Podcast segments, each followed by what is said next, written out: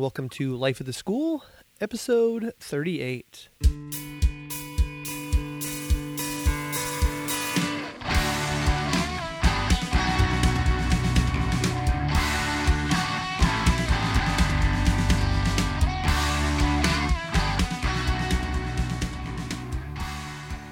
Hello, my name is Aaron Matthew, and I'm a biology teacher from Acton Boxborough Regional High School in Acton, Massachusetts. Each episode of Life of the School, I like to sit down with a fellow life science teacher and ask them how they get in the classroom, what are they currently working on, and what are their hopes for the future. This episode, I sit down with Ryan Laxon. Ryan is a science teacher at Galena High School in Galena, Missouri. In addition to Ryan's work in the classroom, Ryan was a co founder of the Missouri Biology Teachers Association and is the communication chair for the Science Teachers of Missouri. Nationally, Ryan was the conference uh, chair for the 2017 National Association of Biology Teacher Professional Development Conference in St. Louis. Ryan was recognized as the 2015 Science Teacher of Missouri High School Science Teacher of the Year and the 2017 Outstanding Biology Teacher Award winner for the state of Missouri. You can follow Ryan's musings on Twitter at NoScals, N O S C A L S, on Twitter. Welcome, Ryan. Hello thanks for joining me over uh, over break here. We're uh, in the last couple of days of 2017. Oh, thanks for having me. I see a big, I think, is that like a Coke uh, Christmas tree in the Coke can Christmas tree in the background? That is correct. My wife Coke memorabilia, so the entire kitchen is Coca Cola decorated. yeah, so it's it's been nice. We got this. Uh, I don't know. It's weird being able to like sleep. Um, not having your schedule run by bells. so, yeah, so I appreciate you there, and we we did actually run. I did run into you a couple times at the at the NABT conference there in St. Louis. As busy as you were, I kept on. Uh, felt like we ran into each other a few different times there. Yeah, it was it was crazy busy, but got to work quite a bit and learn quite a bit as well. So you know, always a good time. Love love spending uh, as much time as I can with my fellow colleagues in NABT. Yeah, and that was a that was a great. It was a good time. I had I hadn't been to St. Louis since uh, I think I was there at one time in the '90s, um, uh, passing through um, uh, in there. So it was it was good to spend a few days. As as much as it was cold, uh, it was a it was a good uh, it was a good time there. Spent a spent a couple days walking around, uh, going down by the arch and baseball stadium and all that, and yeah, as you said, just spending times with our with our colleagues, uh, fellow biology teachers, and even the downtime conversations are still uh, it, were so enriching and, and great. So, looking forward to San Diego. absolutely, absolutely. It'll be a little warmer there, I think. I got I got some interesting looks when I put my shorts on and went running out there in St. Louis. Uh. oh, I, I, I bet, I bet. Yeah. All right, well let's uh, let's dive into it. I like to ask you the question I like to start with everybody, which is uh, how did you become a science teacher? Um, what what led you into the classroom? Well, um, like many uh, science teachers, I have found um, at NABT or in in, in NABT, um, education was not my first. I had actually started school intending to attend medical school. That was that's what I knew what I was going to do. You had asked my mom at the time, she would have told you I was. Um, in fact, every teacher I ever had told me I was going to be a doctor, except for my AP calculus teacher, and told me I would be an excellent teacher. And I told her she was crazy, and that I would never be able to handle being a teacher. As as it goes, you know, sometimes a lot of times the adults in our lives know a lot more than we would like to admit. And in this case, she was. So I was in semester seven of my undergrad, um, had already been accepted into medical school, was ready for that uh, final final turn, and realized that I was just kind of going through the motions. I really wasn't very happy. I did not want to um, do four more years of medical school and then residency and internship. I was just, I was burnt out and taking some time off, um, kind of refocusing, uh, try, trying to reflect on what I should do because I, I second grade I was going to be a doctor. So existential crisis that I had, and um, I, upon reflection, I thought, you know, be a doctor, I had a lot of extracurriculars. Um, being a, a, a new uh, the new member orientation or new member education leader for my uh, fraternity, uh, being an orientation leader for Missouri State University. I was a coach. I was a uh, I was giving tours. I was um, volunteering my time at the local science center, and it it dawned on me everything I was doing uh, for for fun and extracurricularly was teaching. So I thought, you know, I enjoy this. Why not get paid to do something I enjoy? Wow. Here I am. so you've already been so like this must be a, a like a huge shock. Like everybody's expecting you to go to med school, and you sort of get to this. I don't know. You're looking down the the barrel of at least seven more years of education uh, at that point and you, you shift gears. Uh, I'm sort of I'm curious both like what do you do mechanically to switch over to teaching and, and sort of how did people react to you making that switch? You know, it, it definitely wasn't that smooth. I tried some other things as well. You know, I took a uh, a week long um, political science course. Hated it.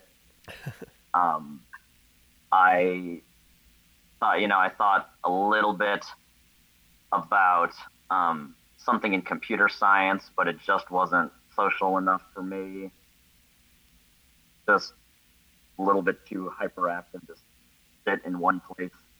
Um, and so I, my education advisor, who is now my my my mentor and who I go to vent about pretty much everything professionally, she just you know kind of steered me in the right direction and you know we we had that conversation that so many people have you know our profession is down upon. So if you end up with a student who um, excels academically for them to say that they're going to go into education for them to say that they're going to be a teacher it's almost always the answer is almost always well why? Why would you do that? Why why why? You could do so much more. You have so much more potential.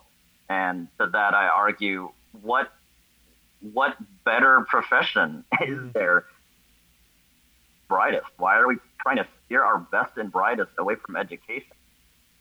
Makes sense. We hit so many more people as educators than say as a doctor or whatever the case may be.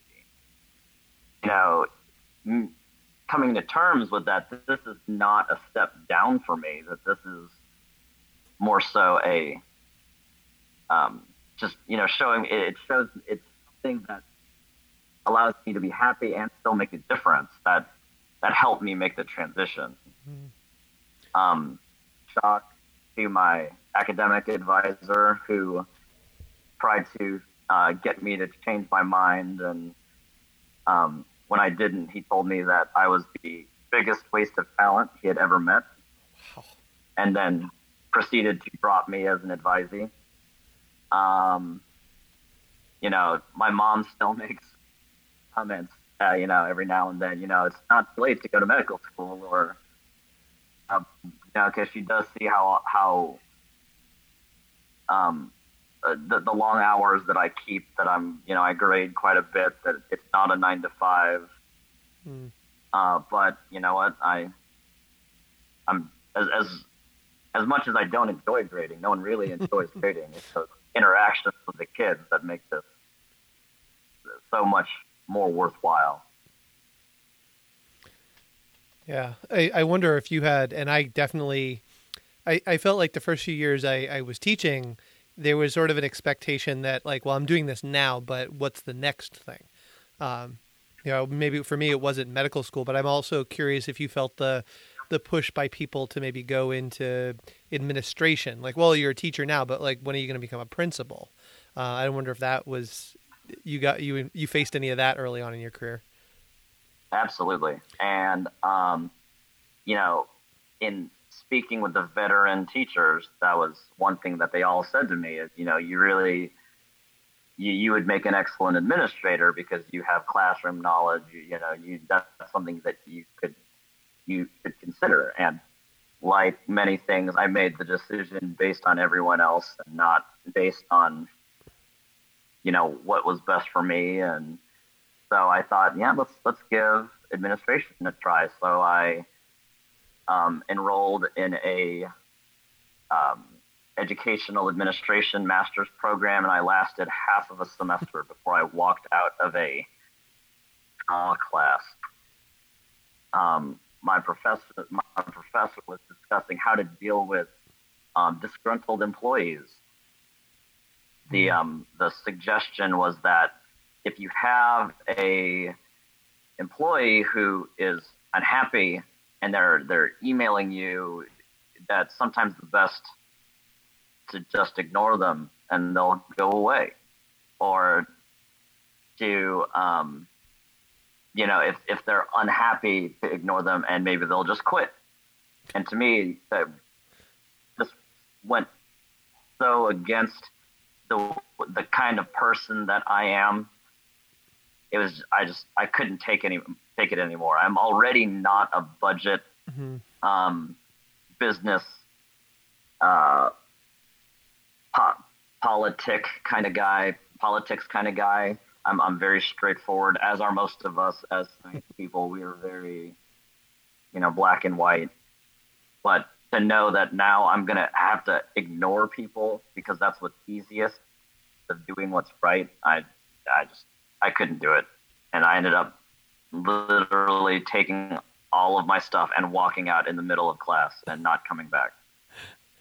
Well, it's uh, I, I would have to say that you know, as much as I personally never want to be an administrator, um, and I don't think uh, a lot of the, what you just said uh, sort of echoes with me in terms of personality traits and where you know how good would I be in some of the situations where you know administrators have to make really good decisions. Um, I think that's that was some pretty bad teaching. Um,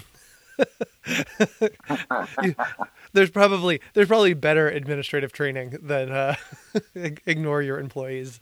Um, I, yeah, you, would- you would you would think so. I lost a lot of respect for that program Yeah. at, at that point.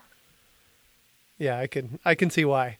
So the big thing with you then is you know you're one of the the people who exemplifies to me the the the teacher leader, like the person who's not transitioning out of the classroom but is staying in the classroom but still is working to lead in the profession. And one of the things I read in your introduction is that you're one of the co-founders of the Missouri Biology Teachers Association, which to me is just like a mind-blowing concept that you would have started a statewide biology teacher association. So I'm curious how how co-founding or how how that came about. What, what was the the process that led you to to be involved with starting that organization? Well, you know, to, be perfectly honest, you know, to say that I'm a teacher leader is, I think, I, I, I- I don't feel as though I'm a teacher leader. I, I feel as though I just kind of bulldoze through things and then apologize afterwards. Probably is not the best way to do things, but I just tend to get, you know, get stuff done that way. Um, as it pertains to uh, Missouri Biology Teachers Association, it, it was the same way. Um, I did not, um, I, I really was not involved with NABT that much.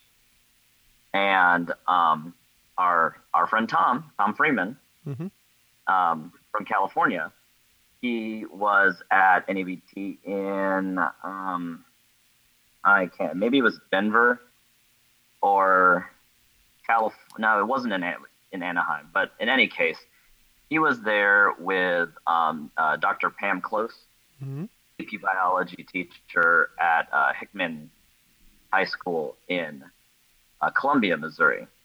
And they were talking about something, you know, HHMI or AP biology or whatever, about how Missouri did not have a biology teacher's, um, I'm, I'm sorry, a uh, affiliate. And so he, uh, Tom asked uh, Pam if she knew me. She did not. Um, he put us in contact. She talked about how do we how do we do this? We need to get information out, and so within you know before the end of the night was made, the Twitter was made, the split bylaws, and started throwing stuff together. Um, Pam used her relationship with Jackie, um, the uh, executive director, uh, from that end. Um, Heather Essig from St. Louis, she helped us get things organized as well. Just kind of went from there. We are still very early stages of things to you know establish ourselves as a affiliate chapter. You know what is the value added joining? We don't really have any uh, membership requirements. You know if you would like to say that you're a member we'll make you a member. We'll invite you to we will inform you of what all is going on but you know as now we are all very busy with um, you know, our, our day jobs. Mm-hmm. So we just try to divvy up the, uh, the, the, the workload amongst each other. So I, you know, my, my, my strength is that, you know, I, from, from a tech perspective, I can get things on the internet and build things pretty quickly. So that's just kind of what, kind of, kind of what I did. Yeah, but I wouldn't I wouldn't minimize it too much. Uh, you know, you're you're you're giving a lot of credit to a lot of good people, but you were also a big part of that room. Um, and as you're describing it, it's not that different an organization than what I'm seeing in Massachusetts. Um, in terms of the Massachusetts Association of Biology Teachers, they have a much longer history, but it's a pretty small group. We have a an annual conference and it's you know a few dozen teachers and even though we've got you know have to have hundreds and hundreds of biology teachers statewide um, it's not a it's not a huge group uh, that's involved in the statewide organization so the fact that you guys were able to initiate and start something and then host NABT this year is uh, is saying a lot well you know luckily we um, uh, Pam and I are also involved with Science Teachers of Missouri. And so, because we are so small, we made that connection. You know, Science Teachers of Missouri is actually the the NSTA affiliate for Missouri, but because we didn't really have a robust NABT affiliate, and Science Teachers of Missouri has um, over 2,000 members, we were able to use the science, the you know, the Science Teachers Missouri resources to help um, host, and it was much more successful than um, if we were to try and do it alone with um, the the Biology Teachers Association. Wow, yeah, that two thousand is a lot. That's a it's a big that's a big group. Yeah, I, I say that from Massachusetts, which is a little tiny state. So, um, right, right, tiny but populous. Uh, so I I, we, I have a joke. Uh, one of the one of the biology teachers who was in was in St. Louis, who was our OBTA winner this year uh, from Massachusetts. Uh, we we get there and we start talking, and people are like, "Oh, do you guys teach together?" And, and his his standard line is, "No, but there's only 30 biology teachers in Massachusetts based off of professional development attendance. Um, we're we're always in the same room." Uh, you know, such that you know it's it's not it's not a lot of uh, a lot a lot of diversity when you go to these uh, workshops. It seems like at least in in Massachusetts. Right, right, and that's I mean it, it's such a shame too that you know, and I I don't know if it's a a resource problem or a lack of desire problem or whatever the problem must be, but you know, science is science and education are so um, uh, flex, not flexible, so fluid. Things are always changing. Mm. How, how, are these teachers remaining successful um, without attending uh, professional development multiple times? And I would argue that based upon um, the uh, success rate of our students in the workforce, I would I, I would argue that they are not successful. I, you know, it, the only way that we can stay on top of things is learn more and more. Yeah, it's it, there's a lot that goes into that though because for me it's um, and I've said this a few different times. You know, I, we're in the middle of a profession that is undergoing a shift. Um, you know, the the model that that we went through as students um, and the way we were taught, and now what we're experiencing as as educators. There's been such a a shift in terms of the focus and what the the arc of the profession looked like and all of those different components. Um, you know, my high school teachers were not part of a, a deeply interconnected community you know, working to bring in new resources. Um, they, in a lot of ways, they came in and were trained, and then yeah, they worked at their their craft um, in the classroom. But I think that the the rate of change was so different, um, and both in the the field of biology and in the field of education.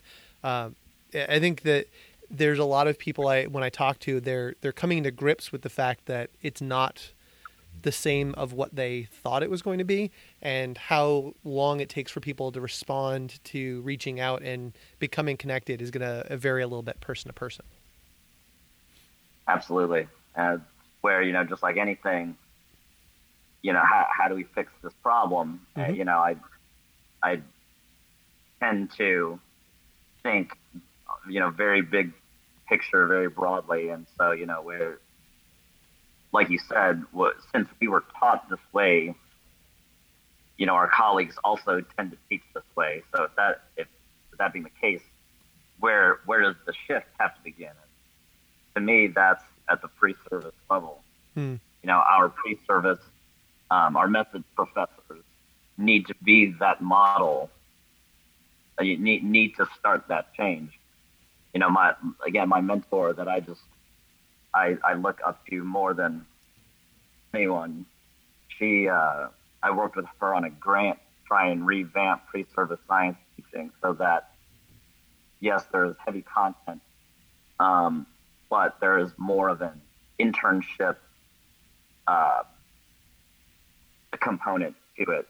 Uh, the example I like to give is, you know, we're, we're supposed to be in an inquiry-based profession, but we all learn lecture style. So, you know, not to say that we should completely get rid of lecture, but either extreme is not really conducive, and the research backs that up. Mm. So, um, I was saying the example I give is, you know, what what do we do in case of a lab emergency? So let's say there's an ethanol fire. Um, I know I know what to do I was told what to do. But the very first time there was an ethanol fire in my lab, I just stood there and stared at it for a good 30 seconds because I couldn't think of what to do. It was my second year of teaching. And I was just staring at it thinking, I know I'm not supposed to pour water on this, never actually done it. Mm. And so, you know, after about five minutes, almost catching my lab on fire, I finally put it out. But that where is where is that practical aspect of our of our uh, training? Where, where where is that coming from? Aside from teaching. Yeah, and I also wonder, sort of in in the same spirit of that that inquiry. Um, you know, we hear about you know teacher turnover and um, particularly in science teaching. I wonder where the you know, where's the wiggle room in terms of those early teachers? Uh, I think that generally speaking, when I came in, the you didn't see the the new teachers that came in did not get the reduction in courses, encouragement to observe other classes, the like basically the kind of start that would help set up for long-term success. Um, Absolutely.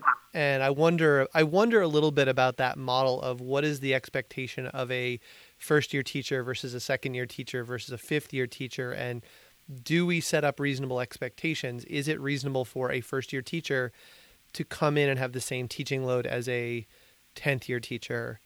Um, and, and where's the balance there? And how do we how do we set people up for success? The same way you ask the question, how do you set up you know a student for success, or how do we change so that students are prepared for the 21st century and not the 20th century?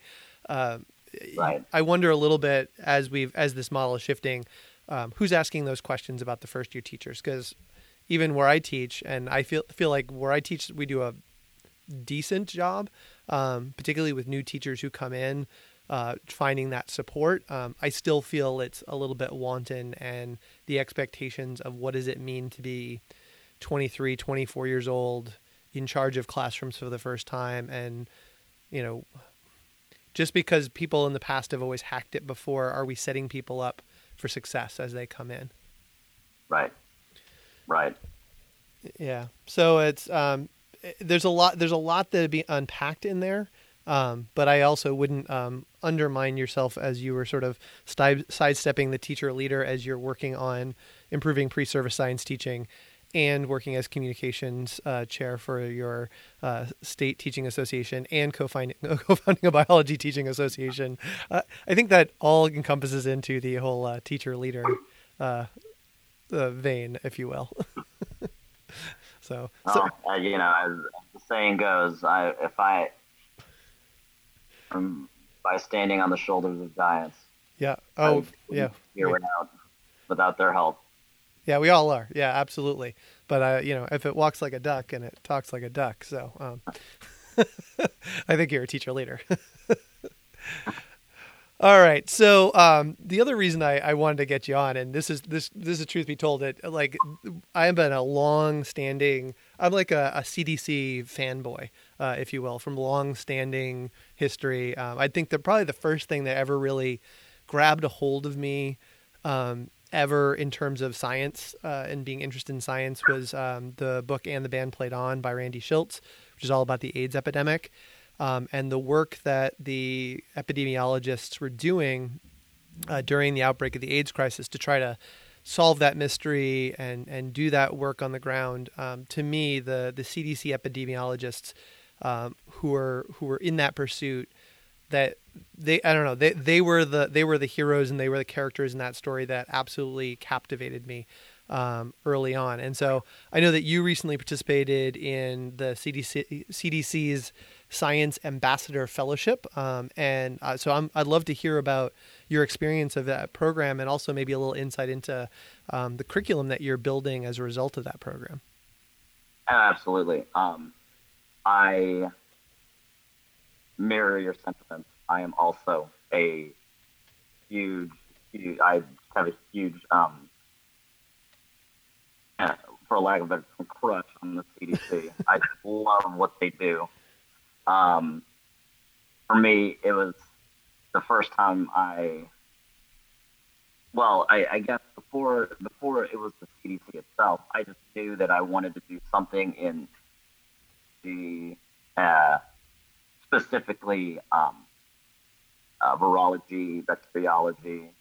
Um, that was the focus of my undergraduate research. I just loved that kind of stuff, and you know, the idea of being able to solve puzzle of the of the epidemic of the outbreak was just fascinating to me.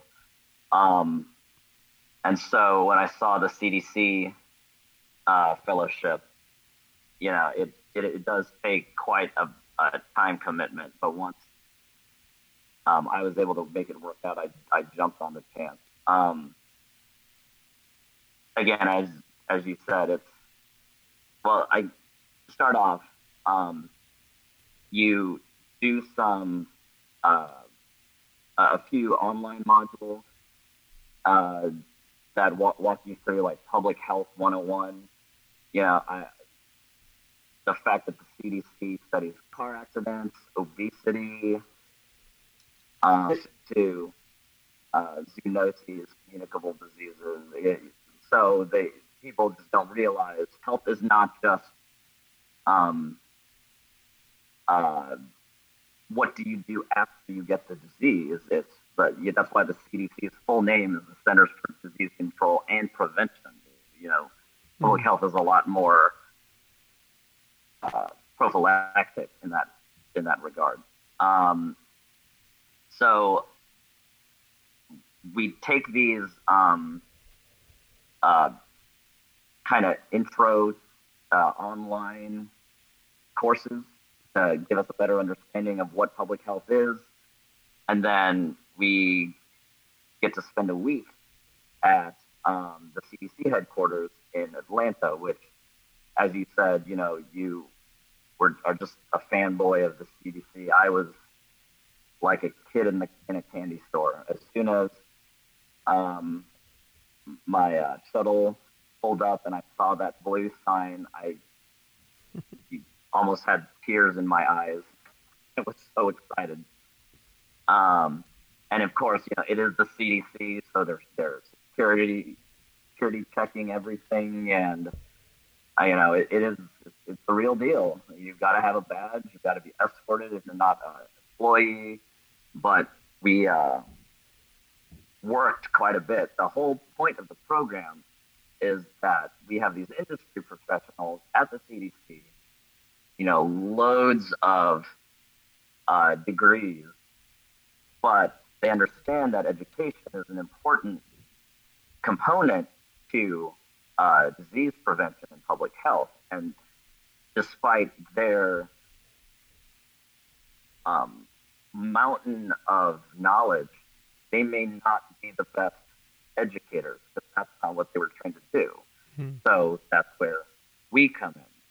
So, you know, they, they help provide us with content knowledge, with content level, uh, industry level experience, while we figure out ways to present it in a way that our students, um, in addition to developing lessons and working on specific themes, um, they also reward us with uh, certain things. So, for example, giving us a tour of the uh, Sencer Museum, where uh, when we were there, the they had an, an entire exhibit on the Ebola mm-hmm. uh, epidemic. Again, my my so weird, but I found it fascinating. now walking around and seeing all that was done, you know, not just um, medically, but um, sociologically, you know, what, trying to explain to patients and while you're wearing a bright yellow biohazard suit, you know, what's going on? You know, how, how do you handle the psychologic uh, psychological effects of what's uh, of what they need to do? Um, we were able to put on, you know, one of my favorite things was getting to put on that biohazard. Mm-hmm. You know, I, I didn't want to take it off. As soon as I put it on, I wanted to run and take it with me. Um, you're you're well featured on their website, on the ambassador's website, with you in those suits. oh, am I? Yeah. I had no idea. Great. Okay. Um, the um, we also got to uh, tour their um, operations center during uh, pandemics and epidemics. They will fire up the operations and they'll run everything from there, and it has where um, the, the spread of certain diseases. It's, it, I mean, it, it's it was such an amazing experience.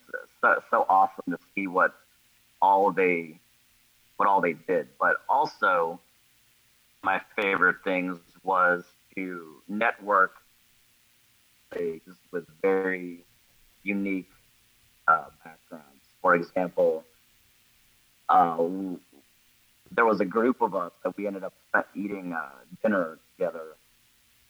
We just came from such a diverse, uh, diverse set of backgrounds. One, public health before becoming a teacher, actually a um, emergency room physician.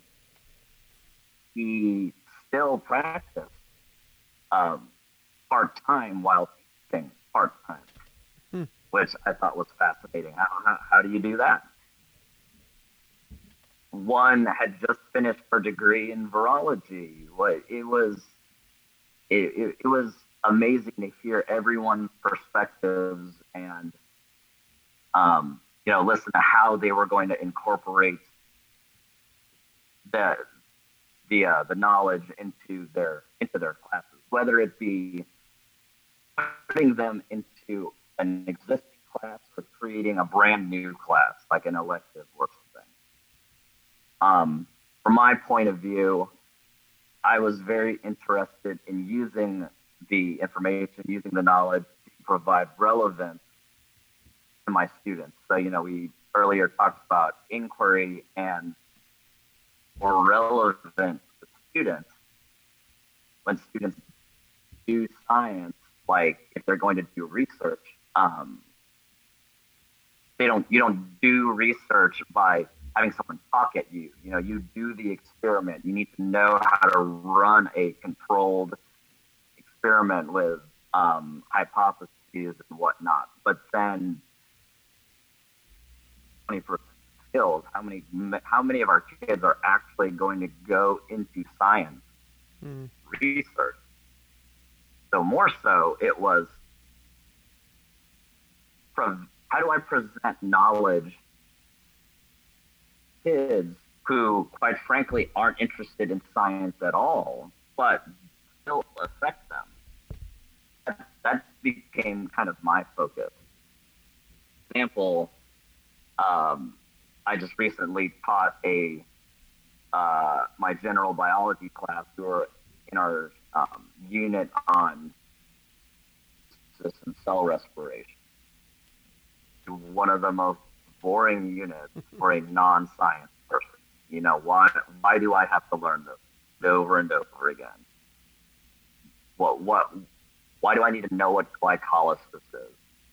Um, but you know, based on my experience with um, the CDC and the Science Ambassador Fellowship, I was able to incorporate one of the lessons that I helped um, uh, design, which was on the obesity epidemic.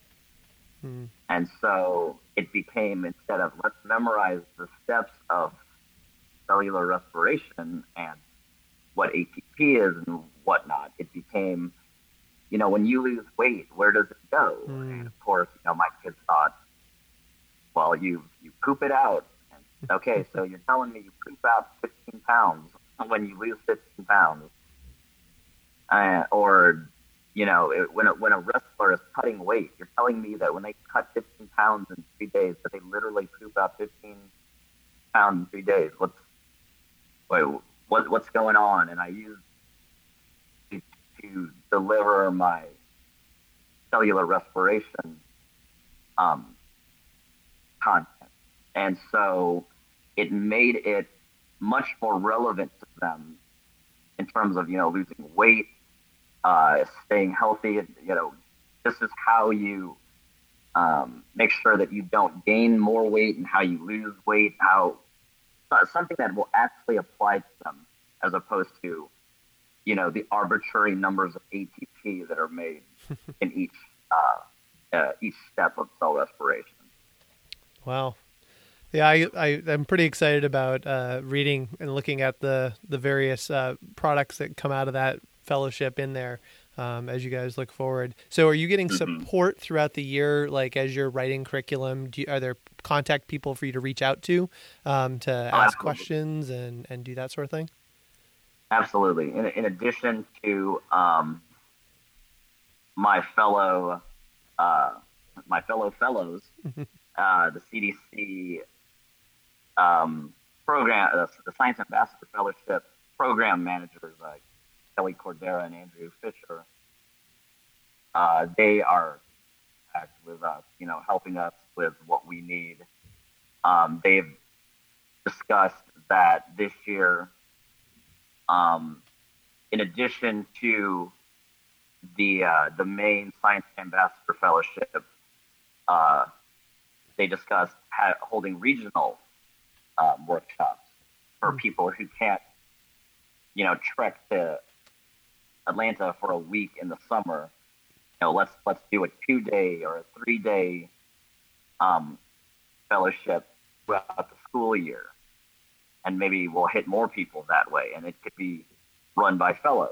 Mm. And so that is another uh, part of the evolving nature of the fellowship. Neat. Neat. I think I'll I'll put in the I, I put in the show notes. I'll put in the link to that. I'm uh as you said, you have to clear the decks and you have to clear the time to go there. Um, and I think the deadline this year is January 15th um, to apply again for this year. Not sure if I'm going to be able to block out that week in July this year, but one of these years, uh, one of these years, I'm gonna I'm gonna follow through and dive into that ambassadorship. Absolutely. All right. So we've talked a little bit about your uh, your teacher leader role, your professional development role. Let's uh, let's talk about classroom. What are you looking forward to in your classroom in the next few years? You know, as I said um, earlier, I am trying to look at provide more and more relevance to students, so that it's not a um, it's not we're, we're not we're getting less and less so why do i need to know this? Why do i need to know this? You know i was i was part of a gifted program growing up and one of my one of the banes of my existence was when teachers would tell me well you know you just got to do it because sometimes in life you got to do stuff you don't want to do such a terrible reason to do anything you know yes I don't want to pay bills, but there's a direct reason why I pay my electric bills because I actually need electricity. Mm. But for example, if I don't need to do a worksheet to get an A on an exam, why am I doing the worksheet? Or if I, you know, my kids, if I'm assigning a kid a, a, a word search, what, what's the point if, if they don't need it to, to be successful? So, looking, you know, looking forward into the future for my classroom, I'm trying to think of ways to deliver content. You know, the CDC fellowship is one way. Um, but prior to coming to Galena, I was part of a program called GoCap. GoCap uh, stands for the Greater Ozark uh, Centers for Advanced Professional Studies. The um, the and it, and it goes into uh, what I was what I wrote at the bottom about my my pick of the week. We're seeing that employers are less and less saying that our students enter the workforce have issues with content knowledge. It's more so that our students, the students entering the workforce, um, have lost their soft skills. Um, and so GoCaps, one of the uh, goals was to help students, you know, get those soft skills back and immerse them in industry and learn that way. It's almost like a VOTEC, but it's it's not in that. Like a VOTEC is more like teaching you a trade or a skill whereas GoCaps was more career exploration while doing um, soft skill training at the same time. So, for example, you know, we had a very specific dress code. You know, as it sounds, kids don't know how to dress anymore. If you tell a kid to dress in business casual, they don't know what that means. So you you see it like during interviews a, a kid will show up to an interview in, in jeans, which are you know you know if you're if you're interviewing for a warehouse position at Harley Davidson, okay, maybe. Mm-hmm. But if you're interviewing for a lab assistantship or a, you know, you should probably put on some slacks. uh, kids don't know how to shake hands. You don't know how to look prospective employers in the eye quite frankly, they don't ever had to send mail. Um, in GoCaps, we had we had to literally teach students where to write an address on an envelope and where to put the stamp. Write letters more. So my point of view, I I am I'm looking forward to using my classroom and my my science courses as a way to be both from a content perspective and from a um, professional perspective. So I want them to learn how to speak in front of people. I want them to learn how to collaborate. And I don't mean a group project where quote unquote smart kid does all the work. I want I want to teach them how to do true collaboration because I guarantee no one's ever actually taught them. Additionally, I'm trying to be that innovator in the classroom is, is pushing the boundaries uh, of the way content is delivered. Because, you know, like, again, as you said, very much talk and talk. And so that's why a lot of our colleagues teach the same way instead of being more hands on, being more innovative.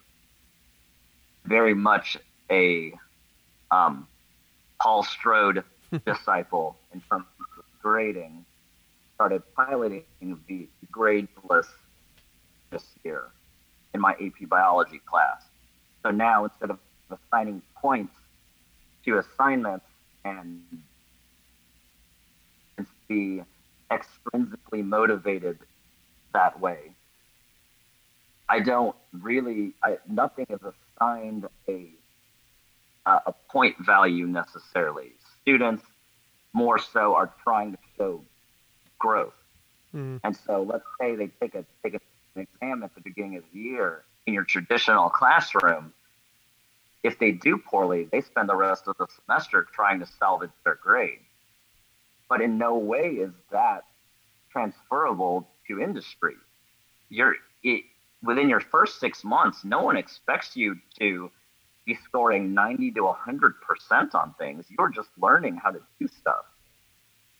More so, we should be teaching these students how to learn from their mistakes and not be afraid to make mistakes. So at the end of the year, or I'm sorry, at the end of the semester, my students take their body of work and they use it to show growth. You know, this is how I started off the year. You can see that I was not doing so hot on these uh, particular topics, but as the semester go on, went on, I slowly my, my understanding of these topics grew and grew and grew. Um, you know, even if I grade an assignment, nothing goes in the grade book. It's more so to, more so shows that there is improvement um, in terms of their uh, proficiency of the subject. And so that ends up being much more transferable to the real world as well as argumentation and argue, arguing um, based on evidence. Because in this world of, again, alternative facts and fake news, we don't know how to argue. Hmm. yeah, using our resources. So our kid, my kids who are used to it with no effort, they now have to defend to me, why if they think they deserve an A, why do I? Why do you deserve an A? And when they say, you know, well, I got this I'm going to press them and make them um, d- defend their argument without becoming emotional, which is again much more transferable to the real world, regardless of what uh, they end up doing as a career. So tweaking that experiment of mine, that's something I'm also looking forward to and trying to initiate that culture. Wow, I'm looking forward to uh, hearing more about that as you as you uh, experiment with it because I'm hearing a variety of different people and I'm I keep turning over in my head what what will standards based grading or you know throwing out grades or however you want to phrase it. What does that look like in the culture of my school and my classroom? And um, the the couple things that I've I've taken away from it are it's a direction I definitely want to go, but I I think I need to do a little bit more background work on making sure that mm, I'm clear on my end. You know, what are the standards? Um, which is something that I think that that's the, been the big flaw with me making the dive into that is all right. Well, I got to make a clearer argument of making the transparency of my standards uh, clearer to the students before I ask them to assess whether or not they're meeting those standards. Um, but yeah, I'm excited to hear more about that as you as you play around. I think AP is a great place to try try that experiment. Absolutely, because we we already have the learning objectives and the uh, enduring understandings and knowledge mm-hmm. lined up for us. So you know, we we could just take that and say, yeah, these these are the standards. Yeah, this is what I'm trying to get you to understand. And frankly, that in in doing so, that has made me a better AP teacher because it showed me where my deficiencies lie um, in terms of what I was getting to teach or what I was not doing a good enough job. Yeah. Yeah, I think that's as I started lining up my standards and with our standards, I, I think that for my the way we've traditionally taught, and again, very traditional classroom, was the way I was presenting that to my students something that they would be able to understand and make those arguments back. And you know, as I've worked on this the last year and a half and tried to make the standards there, I think that they're a lot closer. But um, my hope is that within the next year, I can get them to a point where I, I don't feel like it's an unfair ask for them to defend their grades. Uh, I think coming into this year, it still was there still was a gap between sure. between that language. So uh, I'm excited to hear how other people are are working that way. All right. Uh, so aside from when you're teaching, uh, what do you like to do? What do you do when you're not in the classroom, not teaching, not leading other teachers? what fills your time? Um, well, I am also actually a uh, national level volleyball official. Nice. So I travel pretty much every weekend officiating volleyball um, in the spring, um, all all around. Um, in the in the fall, I have my collegiate season, so that's when I, you know, officiate. Uh, you know, the various colleges. I try to stay close, um, just because I have a, a relatively young family. My daughter is only six, so I don't want to be in the car for six, eight, ten hours, missing her grow up. Um, but I, I do officiate uh, quite a bit. Um, probably in the, the spring, I'll be officiating three or four weekends, three or four weekends every month. Um,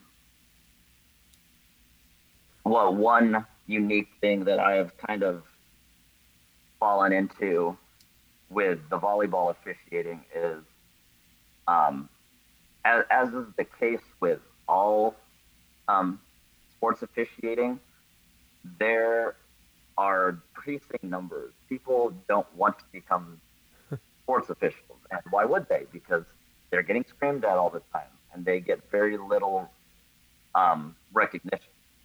Now, it pays very well, but for a lot of people, and especially with volleyball, I, the hardest thing I do is climb up the stand. I don't have to run. I don't have to do anything. I lift my arms a whole bunch. Um, they, why aren't people becoming officials? And it's that there isn't enough recognition and is not where it needs to be. And that's kind of caught my eyes. So I look at the way that officials are being trained and I realize, you know, this is not this is not how um, education. You know, I, am I am of an education background. This is not how you teach people to do things. Because right now, we're just kind of having people sit through a clinic, and then we throw them on a court and they we say good luck. well, again, that's not industry. Um, industry relevant. We would, in no job, would we ever do that to someone. That's not how we. That's not even how we teach kids. Mm-hmm. So, you know, my new kind of thing is, you know, revamping the way my um, revamping the way we train volleyball officials so that they are so that we have more and that they are um, more successful um, uh, you know not because i just have all this spare time on my hands apparently. I'm also on the board of directors for my volleyball region and so i use that position to or i have been using that position to try and um, experiment with how we train officials to see if you know if it's successful and then tweaking as as we go along. Yeah, the unfortunate fact of the matter is I'm I'm 36 and I'm by far the youngest national level official in my region. Um, most of the national level officials are in their 50s. So if, if uh, we don't start training some young officials, then it's going to be me by myself yeah. officiating all the matches. So hopefully I can I can do the experiment and I can help use my education background to solve this problem. Wow. Wow, you're not staying, uh, not sitting down, relaxing too much. it sounds like. and it, it would be nice. That that that is definitely a um uh, something that I, I need to work on. I you know I, I, I really do wish that I could spend more time with my family, uh, spend more time with my daughter. You know, right? I as much as I can, I'll try and um, visit her class and experiment with them and try and get them excited with science. In fact, um, I don't know if you're familiar with the Whoosh bottle demonstration in chemistry, where you oh, ignite, yeah. um, yeah, uh, isopropyl vapors. I did that in her class and made about half of them cry the day before break. Um, but, you know, we did experiments with dry ice. Yeah, you know, try and that that also while, while I'm spending time with my daughter you know that ho- hopefully we can uh, or hopefully I can spend more time doing that um, as well, especially you know because my daughter isn't going to want to with me once she becomes a teenager. Yeah, it goes by fast. Yeah. It uh, picks the episode. Do you have any questions for me? So the the two that I wrote on the doc um, was, you know, this is the podcast is excellent, and I have such a admiration for science communicators, and it seems like you know science is under attack this year, uh, um, more so than ever. You know, have, have you ever uh, considered doing that? You know, as, as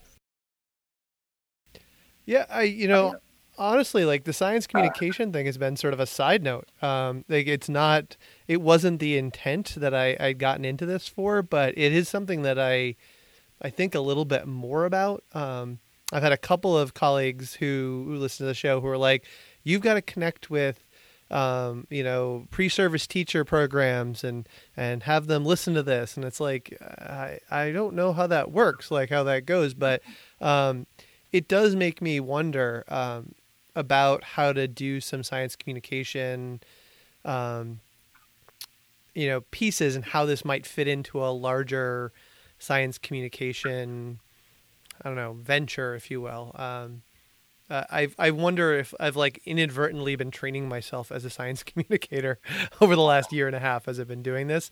Um, it's not something that I have been actively seeking, but it's not you're not the first person who's mentioned anything about it, and I'd say I'm more open to the idea now. Um, I don't know how that how that door gets opened uh, based off of uh, the you know dozens of people who listen to this.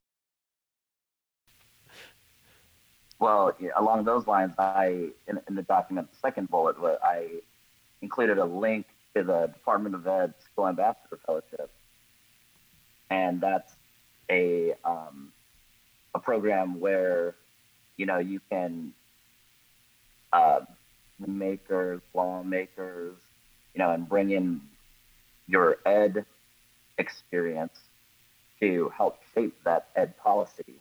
And that, you know, that could almost be that step into the realm of, you know, how, how do you, like for me, to have to be a effective science communicator because I would just say exactly what I was thinking all the time. And so, you know, is there good that a program that you could use to um, help you venture into that realm? Yeah, and before you'd put it in the doc, I had never seen this program before, so um, I will uh, I will definitely read through this a little bit, and I'll also include it into the uh, into the show notes for for other people. Um, you know, to to find out what does it mean to be a uh, just make sure I read the whole thing. School ambassador, fellowship member. You know what is involved with that. Um, yeah, I'll definitely check it out. Um, that's in there. I said, I, uh, I am shocked that anyone ever even listens to these episodes. Um, aside, aside, from the person who I'm interviewing and myself, but uh, yeah, it it's definitely you know, and I listen to I, I listen to a ton of podcasts, and and this idea of role of communicating science, and I think that even beyond that, this has turned into not just science but also education communication.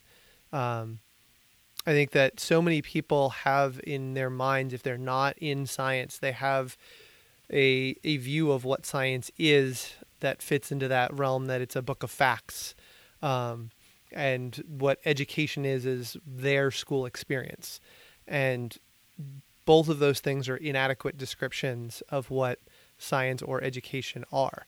Um, and I definitely am preaching to the choir. I think the people who listen to this are people who are working hard in their own classroom and are thinking about things as it applies to their local school or their local classroom, and it's sort of helping to be a sounding board for them. Um, but how do we communicate outside that bubble to people beyond um, is an interesting question, and I don't. I don't know what that is or how that works, um, and it's something that I've started to think about, um, but uh, I'll continue to think about that as as I move forward. Awesome. All right, so it's time to get to picks of the episode. You alluded to yours a little bit, so uh, why don't you tell us a little bit more about your article that made you think about the the factors of uh, successful employees, Ryan? Um, so said um, I alluded to it earlier. I I love science. I am just such a science junkie, and it it doesn't matter the science. I I just love the that study of why things happen the way they happen. But I also understand that not everyone loves science.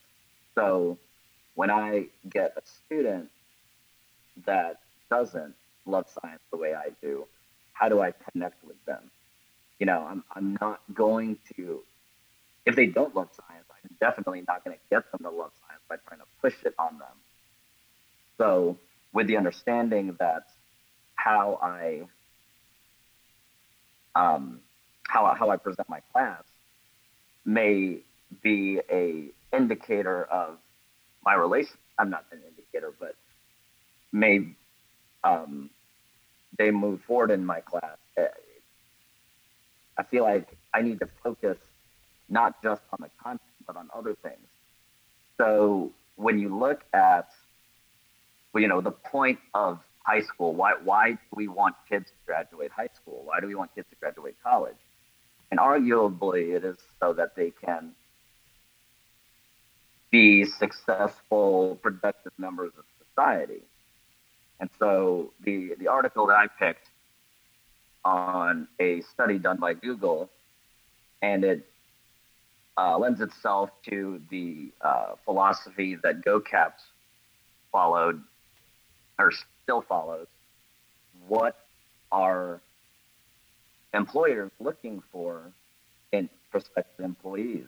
And, you know, surprisingly, when Google did this study, they um, found that that STEM skills, STEM skills, were not even in the top eight of uh, uh, characteristics that make for a successful Google employee. The top seven were all um, soft skills such as teamwork and um, yeah, showing up on time, things things of that nature, things that quite frankly have been slowly eliminated from the curriculum. Mm-hmm. Um, so, you know, how, how is it that we can incorporate this back into uh, the education system so that we are actually preparing students to be successful um, in, in, in the workforce? You know, I, in GoCap, I heard some stories that I just could not believe, but they, you know, they, the people I talked to swear swear by them. Um, my program was through two of the uh, two of our large hospitals in town. It is uh, Mercy, Mercox Health, and I got to work quite a bit with their HR departments and their recruitment and retention departments. And some of the stories I heard, you know, like um, the uh, the system director for recruitment and retention told me a story about a um, a uh, prospective position for a job and be okay if his mother sat in on the interview.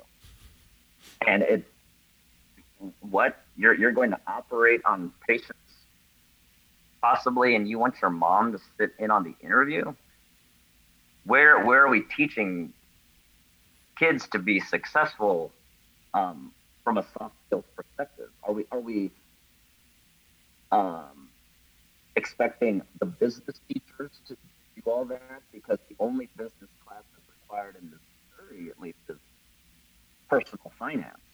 There there is no um, you know how to get a job class. So if we, the more we can incorporate this into our curriculum or our curricula, regardless of the content, the better we are leading our students. So that's kind of what my article Yeah, and I, I wonder how many of those soft skills are hard to hard to assess on a standardized test, um, which uh, has made them in this this era of standardized testing sort of dropped off the radar. And you know, one of those unintentional consequences of the the test focus that has really driven you know uh, you know I know that Massachusetts has been very test driven for the last 15 16 years working on getting those state tests for high school graduation um, but a lot of those soft skills are not things you can test on a end of the year uh, standardized test. And so um, you know it's developed a hole in our curriculum and we need to start to address some of those things. Sure. Yeah so interesting, definite food for thought. Um, well, my uh, my pick of the episode is, um, I actually almost put this on my previous episode because uh, it had it had happened right uh, before that that had happened. Uh, but uh, Larry Flammer, who was the founder of the Evolution and Nature of Science Institute or ENSI uh, website, he passed away in, in the middle of December, um, and I got to know Larry as he was a mentor in the online mentoring program that I worked in um, back in. I think we first met in like 2005, 2006, sometime around then, uh, working on this small online mentoring program. Um, and I got to know Larry through that work and his posts in our uh, communal boards for mentors and for new teachers. Um, and then he's been a staple on a lot of the listservs, uh, most, most notably the NSTA listserv over the past uh, decade, and uh, I've used a lot of his his resources and the resources he collated through ENSI.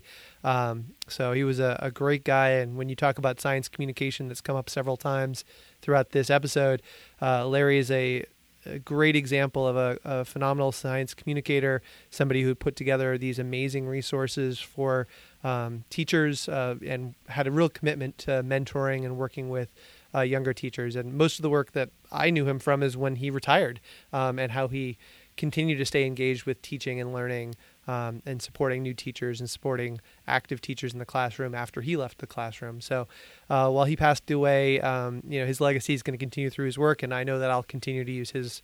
Uh, many of his resources for years to come. So definitely want to acknowledge Larry because uh, he had a huge impact on on my thinking um, particularly around some of the ideas of nature of science and evolution. He's probably the first person who put the idea of the nature of science as being a really core important thing into my teaching um, early on in my. So I definitely wanted to honor. Yeah, him. absolutely. Yeah. So Um, I don't know if you've ever used any ENSI website stuff, but if not, you should definitely check it out. That's absolutely what I was gonna say. I've never actually met. Uh, I I never actually had met Larry, but website, I that has drove me as a first year teacher and as a student teacher. What helped um, shape my entire education philosophy. So, hearing about his passing was definitely it was a very somber moment you know, without without him, even be where would so many of us even be? Yeah. All right. Well, uh, Ryan, thank you again for joining me um, in your busy schedule over our, our, our little winter break here. This will be my first episode of 2018. Um, so you're going to kick off the year on the right foot. And so let me go through my show credits. Uh, you can support this if you go to patreon.com slash patrons are invited into a uh, people who support my and David Knufke, we all get together and we meet in a Slack community uh, for our Patreons. Uh, music on this episode and every episode is provided by Jake Jenkins and Ex Magicians. Uh, you can get show notes at lifeoftheschool.org. You can follow me on Twitter at Mr. Matthew Tweets or at Life of the School. You can also follow uh, Ryan at uh, No Scowls. I, I, did I say it right? No Scowls? Yeah, it's it's essentially my last name backwards with an on the end. Yeah, I figured that out. It was actually like the third or fourth time I put it in. I was like, "What is this?" No, yeah, his last name with an S on the end, uh, last name backwards with an S on the end. Uh, if you want to follow Ryan, uh, so thanks everyone for listening, and I'll talk to everybody soon.